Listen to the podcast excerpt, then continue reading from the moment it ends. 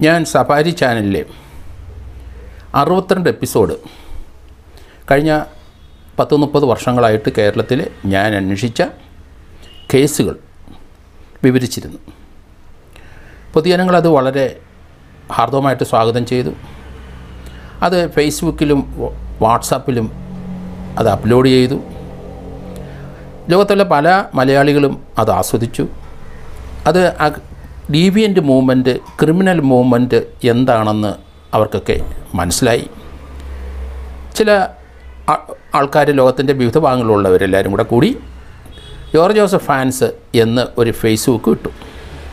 അവരോടെല്ലാം നന്ദി രേഖപ്പെടുത്തിക്കൊണ്ട് ഞാൻ സമൂഹത്തിൽ നിരീക്ഷിച്ച ഡീവിയന്റ് ആയിട്ട് ചില മൂവ്മെന്റ് അത് ക്രിമിനൽസിലും ഉണ്ട് മാന്യന്മാരിലും ഉണ്ട് എല്ലാവരിലും ഉണ്ട് അങ്ങനെയുള്ളത് പലതും നിരീക്ഷിച്ചിട്ടുണ്ട്.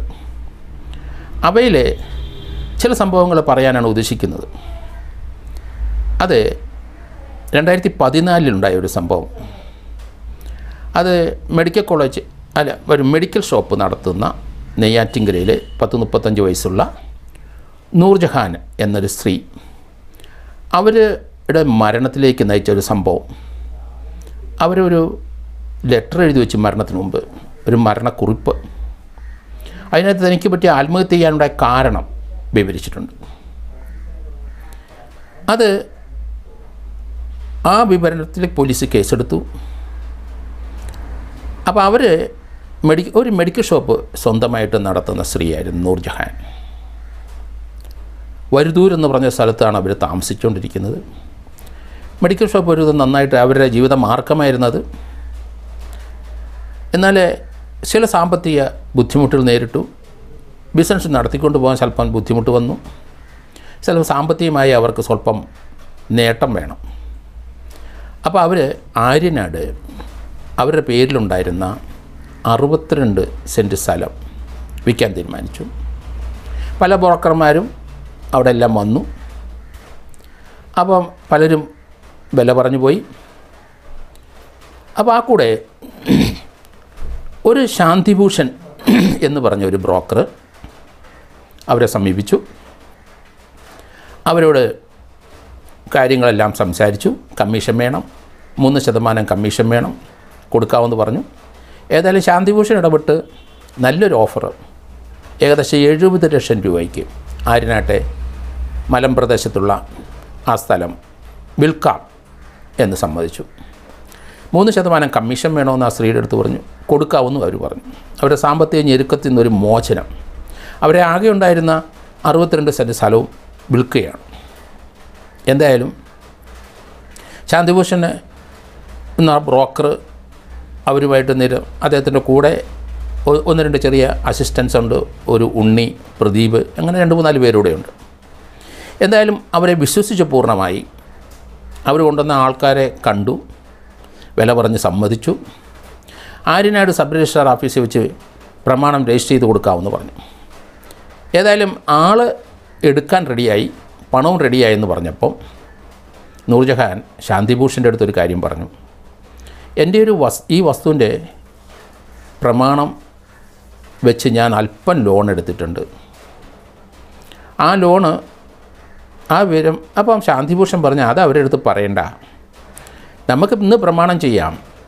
പ്രമാണം ചെയ്തിട്ട് അതിന് പണം കിട്ടിയ അന്നേരം തന്നെ നമുക്ക് ബാങ്കിൽ അടച്ച് അതങ്ങ് ക്ലോസ് ചെയ്യാം. അത് അവരോട് പറയേണ്ട കച്ചവടം നടക്കില്ല. ഏതായാലും ശാന്തിഭൂഷൺ തന്നെ സഹായിക്കാനുള്ള വ്യക്തിയാണല്ലേ.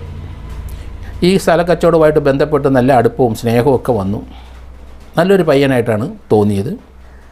എന്തായാലും അവരത് അംഗീകരിച്ചു. ആ അത് ഞാൻ നോക്കിക്കൊള്ളാമെന്ന് ശാന്തിഭൂഷൺ പറഞ്ഞു.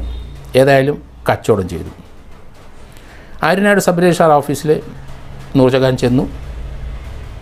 പൈസ കൊണ്ടുവരാൻ എഴുപത് ലക്ഷം രൂപ വാങ്ങിച്ചു കൊണ്ടാൻ ഒരു ബാഗ് സംഘടിപ്പിച്ചു. ആ ബാഗ് വിലയ്ക്ക് വാങ്ങിച്ചതെല്ലാം കൊടുത്തത് ശാന്തിഭൂഷണ. അതിനകത്ത് പൈസ സുരക്ഷിതമായിട്ട് കൊണ്ടുവരാൻ വേണ്ടിയിട്ടാണ് ശാന്തിഭൂഷൺ അത് വാങ്ങിച്ചു കൊടുത്തത്. എന്തായാലും സബ് രജിസ്ട്രാർ ഓഫീസിൽ ആര്യനായിട്ട് ചെന്നു. പ്രമാണത്തിൽ ഒപ്പുവെച്ചു. എഴുപത് ലക്ഷം രൂപ കിട്ടി. ആ സബ് രജിസ്റ്റർ ഓഫീസിന്റെ അവിടെ തന്നെ ഇരുന്ന് മാറി. അതിന്റെ തിണ്ണയിലോട്ട് മാറിയിരുന്ന് ശാന്തിഭൂഷനും സുഹൃത്തുക്കളും ശാന്തിഭൂഷനാണ് പ്രത്യേകിച്ചും. ആ പണം എണ്ണി എഴുപത് ലക്ഷം രൂപ ആ ബാഗിനകത്ത് നിറച്ചു വെച്ചു. അതിനുശേഷം നൂർജഹാനും ശാന്തിഭൂഷണും അവിടുന്ന് ഇറങ്ങി. അപ്പോൾ നൂർജഹാനും രണ്ട് ഓട്ടോറിക്ഷ വിളിച്ചു. നൂർജഹാൻ ഒരു ഓട്ടോറിക്ഷ കയറി. ശാന്തിഭൂഷണും സുഹൃത്തുക്കളും ബാഗുമായിട്ട് മറ്റൊരു ഓട്ടോറിക്ഷ കയറി.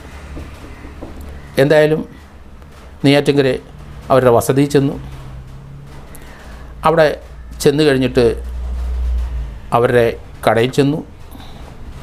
ഏതായാലും കട തുറക്കുന്നതിന് മുമ്പ് പൈസ എണ്ണി ഏൽപ്പിക്കണം. എണ്ണിതാണ് എങ്കിലും ഒരിക്കൽ കൂടി എണ്ണി ഏൽപ്പിക്കാം.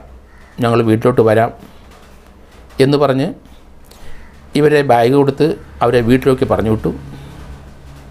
ശാന്തിഭൂഷണ സുഹൃത്തുക്കൾ അവിടെ നിന്ന് പോയി. ഇവർ വീട്ടിൽ ചെന്ന് ബാഗ് തുറന്നു നോക്കി. എഴുപത് ലക്ഷത്തിന് പകരം അതിന്റെ അകത്ത് രണ്ട് ഇഷ്ടിയ കഷ്ണം ഉണ്ടായിരുന്നു. അവരുടെ ആകെ സ്വത്ത് വിറ്റു. കടത്തി മുങ്ങിയിരിക്കുന്ന സ്ത്രീയാണ്. അവർ ആ വീട്ടിനുള്ളിൽ ആത്മഹത്യ ചെയ്യായിരുന്നു. ആത്മഹത്യക്കുറിപ്പിൽ ശാന്തിഭൂഷന്റെ പേരെഴുതി വച്ചിരുന്നു. ശാന്തിഭൂഷൺ അതിനകത്ത് ചെയ്തത് അവർക്ക് നേരത്തെ വാങ്ങിച്ചു കൊടുത്ത അതേ ബാഗ് അതേ നിറത്തിൽ ഉള്ള വേറൊരു ബാഗ് കൂടെ വാങ്ങിച്ചിരുന്നു. പണവുമായിട്ട് ഓട്ടോറിക്ഷയിൽ അവരും സുഹൃത്തുക്കളും സഞ്ചരിച്ചപ്പോൾ ബാഗ് മാറി. അതിനകത്ത് രണ്ട് ഇഷ്ടിക കഷ്ണം എടുത്ത് വെച്ചു. അത് നൂർജഹാൻ ഏൽപ്പിച്ചു. പണവുമായിട്ട് അവർ വീട്ടിലോട്ട് പോയി. അവരുടെ ബാഗ് തുറന്നു കൊട്ടിയപ്പോഴാണ് അവർക്ക് പറ്റിയ ചതി മനസ്സിലായത്. അവർ ആത്മഹത്യ ചെയ്തു. ഇതിനെ സംബന്ധിച്ച് ഒരു കേസെടുത്തു. ആത്മഹത്യക്കുറിപ്പിനകത്ത് പേര് പറഞ്ഞ ശാന്തിഭൂഷനെതിരായിട്ട് സുഹൃത്തുക്കൾക്കെതിരായിട്ട് കേസ് രജിസ്റ്റർ ചെയ്തു. ഇതാണ് നൂർജഹാന്റെ ഹിസ്റ്ററി. ഇനി നമുക്ക് ആരാണ് ശാന്തിഭൂഷൺ എന്നറിയണ്ടേ